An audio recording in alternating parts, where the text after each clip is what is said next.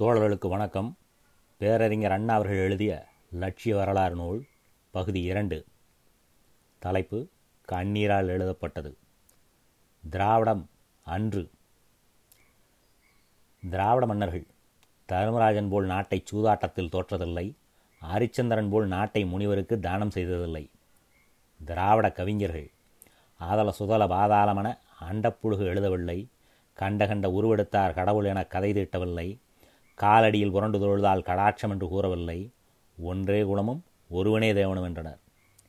திராவிடர் உயிர் வாழ மானத்தை இழந்ததில்லை, உறுதியின்றி உளுத்தராய் இருந்ததில்லை, சூது சூழ்ச்சியை ஆயுதமாக கொண்டதில்லை, சுதந்திர வாழ்வுக்காக உயிரையும் தந்தனர். திராவிடம் அந்நிய ஆட்சிக்கு அடிமைப்பட்டிருக்கவில்லை, பஞ்சமும் பிணியும் பதைப்பும் கண்டதில்லை, பாட்டாளி பதைக்க பார்த்து சகித்ததில்லை, உழைப்பால் உயர்ந்து உரிய இடம் பெற்றது உலகில். திராவிடம் இன்று.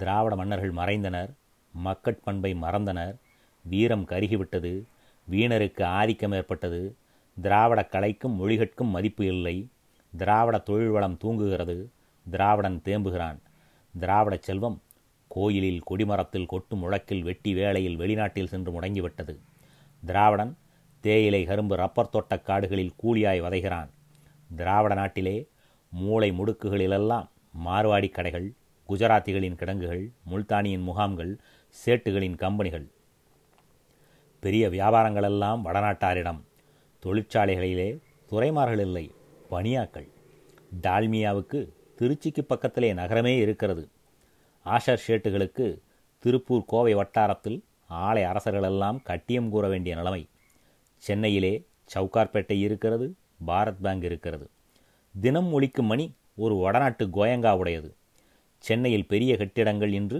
வடநாட்டாருக்கு சொந்தம். இந்நிலையில் உள்ள திராவிடத்திலே ஆடை முதல் ஆணி வரை வடநாட்டிலிருந்து வருகிறது, வருகிறது எனும்போது ஏராளமான வனம் இங்கிருந்து வடநாட்டுக்கு போகிறது என்று பொருள். வளம் இழந்து இருக்கும் கொஞ்ச நஞ்ச வளத்தையும் வடநாட்டுக்கு கொட்டி அழுதுவிட்டு வறுமை பிணியுடன் வாடும் திராவிடம் தலை தூக்க, அதன் மக்களுக்கு முழு வாழ்வு கிடைக்க, வெளிநாடுகளுக்கு கூலிகளாக சென்றுள்ளவர்கள் திரும்பி வர, வாழ்க்கை தரம் உயர, திராவிட நாடு திராவிடருக்கு என்ற நமது திட்டம் தவிர வேறு திட்டமில்லை. பொருளாதாரத்தையே அடிப்படையில் கொண்ட இப்பிரச்சனையை வெறும் கட்சி கண்களுடன் நோக்காமல் நாட்டுப்பற்று நிரம்பிய கண்கொண்டு காணும்படி திராவிடர் கழகத்தை சாராத அனைவரையும் கேட்டுக்கொள்கிறோம்.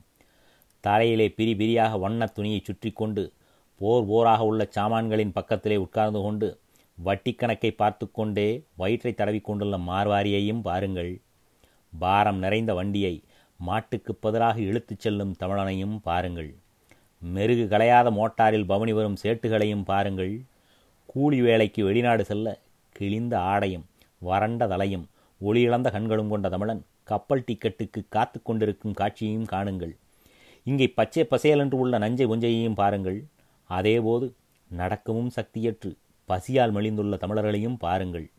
எங்களை மறந்து இந்த காட்சிகளை காணுங்கள். நாங்கள் கூறுகிறோம் ஒரு திட்டம் என்பதை கூட மறந்து நீங்களாக யோசித்து ஒரு திட்டம் கூறுங்கள். பண்டை பெருமையுடன் இருந்த ஒரு நாடு, பல்வேறு வளங்கள் நிரம்பிய நாடு இன்று வடநாட்டுடன் இணைக்கப்பட்டு இப்படி வதைபடுவது நியாயமா? இந்த இணைப்பிலிருந்து விடுபட்டு தனித்து நின்று தனி அரசு நடத்தி நாட்டு வளத்தை பெருக்கி அந்த வளம் நாட்டு மக்களுக்கே பயன்படும்படி செய்வது குற்றமா? அதற்கு திராவிட நாடு திராவிடருக்கே என்பதன்றி வேறென்ன திட்டம் இருக்க முடியும்? இருந்தால் கூறுங்கள். கப்பல் தட்டிலே நின்று கொண்டு வளமிகுந்த என் தாய்நாட்டிலே என் வாழ்வுக்கு போதுமான வழி கிடைக்காததால் இதோ நான் மலேயா போகிறேன், கண்காணாத சீமை காட்டிலே வேலை செய்யப் போகிறேன், தாயை பிரிந்து போகிறேன், தாய்நாட்டிலிருந்து வறுமை என்னை துரத்துகிறது, வெளிநாடு செல்கிறேன் கூலியாக என்று ஏக்கத்துடன் கூறி தமிழன் சிந்திய கண்ணீர் கொண்டு எழுதப்பட்ட லட்சியம் திராவிட நாடு திராவிடருக்கே என்பது. புதிய வரலாறு. பதினொன்று ஒன்பது ஆயிரத்தி தொள்ளாயிரத்தி முப்பத்தி எட்டு தமிழ்நாடு தமிழருக்கு என்று நாம் பரணி பாடினோம். பத்து பனிரெண்டு முப்பத்தி ஒன்பது தமிழ்நாடு தமிழருக்கே என்ற திட்டத்தை நாட்டு மக்களுக்கு விளக்க விழா கொண்டாடப்பட்டது. இருபத்தேழு பன்னிரெண்டு ஆயிரத்தி தொள்ளாயிரத்தி முப்பத்தி எட்டு வேலூர் தமிழர் மாநாட்டில் தமிழ்நாடு எதிர்கால திட்டம் பேசப்பட்டது. ரெண்டு ஏழு ஆயிரத்தி தொள்ளாயிரத்தி நாற்பது காஞ்சிபுரத்தில் திராவிட நாடு பிரிவினை மாநாடு நடத்தப்பட்டு பிரிவினைக்கு கமிட்டி நியமிக்கப்பட்டது. இருபத்தொன்பது பன்னெண்டு முப்பத்தி எட்டு சென்னை ஜஸ்டிஸ் மாகாண மாநாட்டில் தமிழ்நாடு தனிநாடு ஆக வேண்டும் என்பது வலியுறுத்தப்பட்டது. இருபத்தி நான்கு இருபத்தைந்து ஆகஸ்ட் ஆயிரத்தி தொள்ளாயிரத்தி நாற்பது திருவாரூர் மாகாண மாநாட்டில் திராவிட நாடு தனி நாடாக வேண்டும் என்ற திட்டம் தீர்மானமாயிற்று. இருபது எட்டு ஆயிரத்தி தொள்ளாயிரத்தி நாற்பத்தி நாலு சேலம் மாகாண மாநாட்டில் திராவிட நாடு தனி நாடாக வேண்டும் என்பது கட்சியின் மூலாதார திட்டமாக்கப்பட்டதுடன் கட்சியின் பேரே திராவிடர் கழகம் என்று மாற்றப்பட்டது. இருபத்தொன்பது ஒன்பது ஆயிரத்தி தொள்ளாயிரத்தி நாற்பத்தைந்து திருச்சியில் மாகாண மாநாட்டில் திராவிட நாடு தனி நாடாக வேண்டும் என்பது மீண்டும் வலியுறுத்தப்பட்டது. ஒன்று ஏழு ஆயிரத்தி தொள்ளாயிரத்தி நாற்பத்தி ஏழு திராவிட நாடு பிரிவினை நாள் கொண்டாட்டம். நாம் என்ன சொன்னோம், ஜவஹர் என்ன சொன்னார் பாகிஸ்தான் குறித்து என்று பார்ப்போம். நாம் சொன்னோம், பாகிஸ்தான் பெறுவது இல்லை கபர்ஸ்தான் புகுவது என்று எண்ணும் அளவுக்கு இஸ்லாமியர் துணிந்துவிட்டனர். அவர்கள் தோட்டா இல்லாத துப்பாக்கிகள் அல்ல. விடுதலையில் ஆயிரத்தி தொள்ளாயிரத்தி நாற்பது டிசம்பர் பதினாறில் ஜவஹர் என்ன சொன்னார்? பாகிஸ்தான் திட்டம் ஆபாசமானது, விஷமத்தனமானது, காங்கிரஸ் யோசித்து பார்க்கும் அளவு யோக்கியதை உள்ள விஷயம் என்று கூட அதனை காங்கிரஸ் கருதவில்லை. ஆயிரத்தி தொள்ளாயிரத்தி நாற்பது அக்டோபரில் ஜவஹர். நடந்தது என்ன? பாகிஸ்தான் கிடைத்துவிட்டது. சேலத்திலே இருபத்தி ஏழாம் தேதி நடைபெற்ற மாநாட்டிலே தென்னிந்திய நல உரிமை சங்கத்திற்கு திராவிடர் கழகம் என்ற புதுப்பெயரும் பட்டம் பதவிகளை விட்டொழித்துவிட்டு நாடு மீளவும் கேடு தீரவும் பணிபுரியும் அணிவகுப்பினை அமைக்கும் திட்டமும் உணர்ச்சியும் வேகமும் கொண்ட பல்லாயிரக்கணக்கான திராவிடத் தீரர்கள் ஆதரவை பெற்றுவிட்டன. வெற்றிகரமாக நடந்தேறிய அம்மாநாடு வெறும் வைபவம் என்றோ ஒரு குழுவின் வெற்றி என்றோ நாம் கருதவில்லை. ஒரு இயக்க வளர்ச்சியிலே முக்கியமான குறிப்பிடத்தக்க ஒரு கட்டமென்றே கருதுகிறோம். தீவிரமான திட்டங்களை நிறைவேற்றிவிட்டது மன திருப்திக்காக அல்ல. திட்டங்களை தீட்டிவிட்டு எட்டி நிற்போராக இருப்பவர்களை பற்றி கவலை இல்லை. அத்தகையவர்களுக்கு திட்டங்களை பற்றிய கவலையும் இல்லை. ஆனால் கஷ்ட நஷ்டம் ஏற்கும் துணிவுடன் அன்று அங்கு கூடிய வீரர்கள் கூட்டம் விரும்புவது விடுதலைப் போரினையே ஆகும். விவேக சிந்தாமணிக்கு விளக்குவரை ஆற்றும் காரியத்திலோ அரசியல் தந்திரங்களுக்கு அட்டவணை தயாரிக்கும் வேளையிலோ அந்த அஞ்சா நெஞ்சு படைத்த ஆயிரம் ஆயிரம் தோழர்களுக்கு அக்கறை கிடையாது. அவர்கள் பட்டம் பதவி கிட்டுமா என்று பக்குவம் பார்த்து பொதுவாழ்வு நடத்தும் பண்பினர் அல்ல. ஒரு பெரிய பண்டை பெருமை வாய்ந்த இனம் பாழாகி விடுவதா, உலக வரலாற்று ஏடுகளிலே இடம்பெற்ற ஒரு நாடு உதவாக்கரைகளுக்கு உளவுமிடமாவதா, இந்நிலையை மாற்ற போரிடாது ஆண்மையாளர் என்ற பெயரை தாங்குவதா என்ற தீ உள்ளே கொழுந்து விட்டெறியும் கோலத்துடன் கூடிய அந்த வீரர்கள் விரும்புவது உரிமை.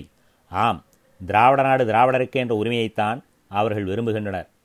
அந்த கண்கள் காட்டிய ஒளி, அவர்கள் அன்று கிளப்பிய ஒளி, தோல் தட்டி மார் நிமிர்த்தி அணிவகுத்து நின்ற காட்சி ஒரு இனத்தின் எழுச்சியின் அறிகுறியாக, விடுதலைப்படையின் எக்காலமாக, மூலத்தை உணர்ந்தோரின் முழக்கமாக இருந்ததே அன்றி காருண்யமுள்ள சர்க்காருக்கு வாழ்த்து கூறி கனதமான்களுக்கு நமஸ்காரம் செலுத்தி சீமான்களுக்கும் சீமாட்டிகளுக்கும் சேதி கூறிடும் சிங்காரக் கூட்டமாக இல்லை. இதனை நாடு அறிதல் வேண்டும். நாமும் மனதிலே பதிய வைத்துக் கொள்ள வேண்டும். ஆளும் கூட்டத்தாரால் அலட்சியப்படுத்தப்பட்டு, மாற்றுக் கட்சிகளால் கேலி செய்யப்பட்டு, ஆரியர்களால் அவமதிக்கப்பட்டு, வடநாட்டவரால் வாட்டப்பட்டு, மண் இழந்து மானமிழந்து பொருளை பறிகொடுத்து மருளை துணை களைத்து மார்க்கமின்றி மமதையாளரிடம் மண்டியிட்டு கிடக்கும் ஒரு இனம் அன்று விடுதலை பற்றி தீர வேண்டும், அதற்காக நான் உழைப்பேன், உயிர் அளிப்பேன், இடையே இன்பம் என்ற பெயரிலேயே எதுவெனும் கூட மயங்கிடேன், போரிடுவேன், பெற்றால் வெற்றி மாலை, இல்லையேல் சாவு ஓலை என்று பெரியதோர் சூள் உரைத்த சூரர்கள் கூட்டம் அது. வழக்கமாக கூடி வசீகரமாக பேசி வளையாது குனியாது வாய் வீரம் காட்டிவிட்டு, வாகை சூடியதாக மணப்பால் காட்டிவிட்டு, தோகையர் புடைசூட போக பூமிக்குச் செல்லும் சுகபோகிகளின் கூட்டம் அல்ல, வறுமையின் இயல்பை தெரிந்தவர்களின் கூட்டம், பசியும் பட்டினியும் எப்படி இருக்கும் என்பதை அறிந்தவர்கள், பாட்டாளிகள். ஆனால் பார்ப்பனியத்தின் பாதத்தை தாங்கும் ஏமாளிகள் அல்ல. அந்த பார்ப்பனியத்தை மத சமுதாய துறைகளிலே முறியடிக்காமலேயே பட்டத்தரசராகிவிட முடியும் என்று கருதும் கோமாளிகளும் அல்ல. ஊருக்கு உழைத்து உருமாறி கிடக்கும் உத்தமர்கள் கூடினர் என்று உறுதியை வெளிப்படுத்தினர். ஊராள்வோரின் உளமும் உணரும் விதத்திலே பட்டம் பதவிக்காகவே கொட்டாவி விட்டு கிடக்கும் கட்சியிலிருந்த பழிச்சொல்லை அன்று துடைத்தனர். மணி மீது கிடந்த மாசு துடைக்கப்பட்டது. ஒளி வெளிவரத் தொடங்கிவிட்டது. பட்டம் ஏன், பதவி ஏன்? பரங்கியும் பார்ப்பனனும் பார்த்தா பாராண்ட தமிழனுக்கு பட்டம் சுட்ட வேண்டும். கடல் கடந்தவன் தமிழன், இமயத்தில் புலி பொறித்தவன் தமிழன், கடாரத்தை கொண்டவன் தமிழன், ரோம் நகருக்கு பொன்னாடை விற்றவன் தமிழன், இலக்கிய சுவையை கண்டவன் தமிழன், எந்நாடும் வியக்கும் வீரன் தமிழன், ஏறு நடையுடையான் தமிழன், இன்னல் கண்டும் புன்னகை புரிவான் தமிழன். அவனுக்கு பட்டம் சோப்பும் சீப்பும் கண்ணாடியும் விற்க வந்து பின்னர் அரசராக ஆரம்பித்த துறைமார்கள் தருவதா? ஏன், அன்னால் தொட்டு ஆரியன் நமக்கு இட்ட சூத்திரன் என்ற இழிப்பட்டம் போக்க சிறு விரலை அசைக்காதவருக்கு ராவ் பகதூர் எதற்கு? இந்த பட்டமும் பதவியும் தமது காலிலே தட்டுப்பட்டால் மட்டுமே எடுத்துக்கொள்ளும் பண்பினர் பலர் உண்டு. ஒரு சிலர் உண்டு பகலிலேயே அது பற்றிய பேச்சு, இரவிலே கனவு, எந்நேரமும் அந்த சிந்தனையே. அவர்களின் தொகை மிக குறைவு. பிரிட்டனின் பாரதிதாசன் எனத்தகும் ஷெல்லி என்ற ஆங்கில கவிஞன் கூறினது போல் அவர்கள் சிறு தொகை, நாம் மிகப்பலர். மிகப்பலர் கூடியவர்களை ஒன்று உமது இயல்பை மாற்றிக்கொள்ளுங்கள், அது இயலாதெனின் எமக்கு தனிவாழ்வு நடாத்த வழி செய்து விடுங்கள் என்று கேட்டுக்கொண்டனர். பட்டம் பதவிகளை விட்டுவிடுவது என்ற தீர்மானத்தின் கருத்து அதுதான். தளபதி பாண்டியன் அவர்கள் இத்தீர்மானத்தை ஆதரித்ததுடன் அது நடைமுறைக்கு ஏற்றதாக அமைவதற்கு முக்கியமாக கட்சியிலே ஒழுங்கான அமைப்பு வேலை இருக்க வேண்டும் என்று கூறினார்கள். ஆம், செய்வோம் என்று கூறினர் அன்பர்கள். தமிழகத்தை பொறுத்தவரையிலே தளபதிகள் இசைந்துவிட்டனர் இந்த ஆக்க வேலைக்கு. இதற்காக ஊக்கம் அளிக்க வேண்டிய பொறுப்பு உணர்ச்சியுள்ள தோழர்களுடையது. இதை காரியத்திலே காட்டும் சக்தி வாலிபர்களிடம் இருக்கிறது. சிறு கிராமம் முதற்கொண்டு பெரிய நகரம் வரையிலே செல்லுங்கள், செய்தியை சொல்லுங்கள். திராவிடர் கழகத்திலே ஏராளமாக தோழர்களை சேர்த்து காட்டுங்கள். தலைவர்கள் ஆச்சரியப்பட வேண்டும் அந்த அணிவகுப்பை கண்டு.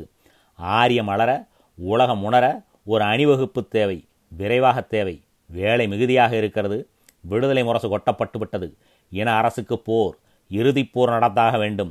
இன்றே கிளம்புக, திராவிடர் வாசரையை நிறுவ, பலப்படுத்த. ஆந்திரமும் கேரளமும் இந்த வேகத்தை காணும் நாள் தூரத்தில் இல்லை. அதற்கான வழிவகையும் நிச்சயம் வகுக்கப்படும். இன்று நமது இனவிருக்கும் நிலைமை மாறி திராவிட நாடு திராவிடருக்கே ஆக வேண்டும் என்பதுதான். அதை செய்யவே நாம் வடு நிரம்பிய உடலும் வைரம் வாய்ந்த உள்ளமும் சிந்தனை ததும்பும் மனமும் செய்வகை அனுபவமும் தெளிந்த சிறைக்கோட்டத்துக்கும் வீட்டுக்கும் வித்தியாசம் இருப்பதாகவே கருதாத ஓய்வு தெரியாத ஒரு பெரியாரின் தலைமையிலே கூடி நிற்கிறோம். அவர் களம்பல கண்டவர், போர்வல நடத்தியவர், போக வாழ்வை வெறுத்து ஏழை வாழ்வை நடாத்தி வருபவர். அவருக்கு அநேக தாளமுத்து நடராஜன்கள் கிடைப்பர். பூற்றிலிருந்து ஈசல் கிளம்புவது போல் வாலிபர்கள் வருகிறார்களே என்று ஆளும் கூட்டம் ஆயாசத்தோடு கூறும் விதத்திலே வாலிபர்களை வரச் சொல்லும் வசீகரம் அவருக்கு உண்டு. அவர் நமக்கு போதும். வேறு சிலருக்கு வேறு சிலர் தேவையாம். நமக்கு அதை பற்றி கவலை வேண்டாம். போரிடத் தெரிந்த பெரியார் போர் வீரர்களுக்கு அழைப்பு விடுக்கிறார். போர் வீரர்கள் வருக வருக, நமக்கு வேறு அறிக்கை வேண்டாம், தேவையும் இல்லை. உழைக்க வாருங்கள், பிழைக்கும் வழி என்ன என்று என்னை கேட்காதீர்கள். உங்கள் இனத்தை மீட்க வாருங்கள், அதற்கு ஏற்ற சக்தி உண்டா என்று என்னை கேட்காதீர்கள். போருக்கு வாருங்கள், அது எப்படி முடியும், எப்போது முடியும் என்று என்னை கேட்காதீர்கள். இதுவே பெரியாரின் அறிக்கை. ஓய்வு விரும்புவோர் ஒதுங்கி நிற்கலாம். சாய்வு நாற்காலியினர் சாய்ந்து கிடக்கலாம். பதவி பிரியர்கள் பாதையை விட்டு விலகலாம். மானத்தை பெற உயிரையும் இழக்கும் மனப்போக்குடையோர் வரலாம். சேலம் விடுத்த செய்தி இதுவே. நன்றி.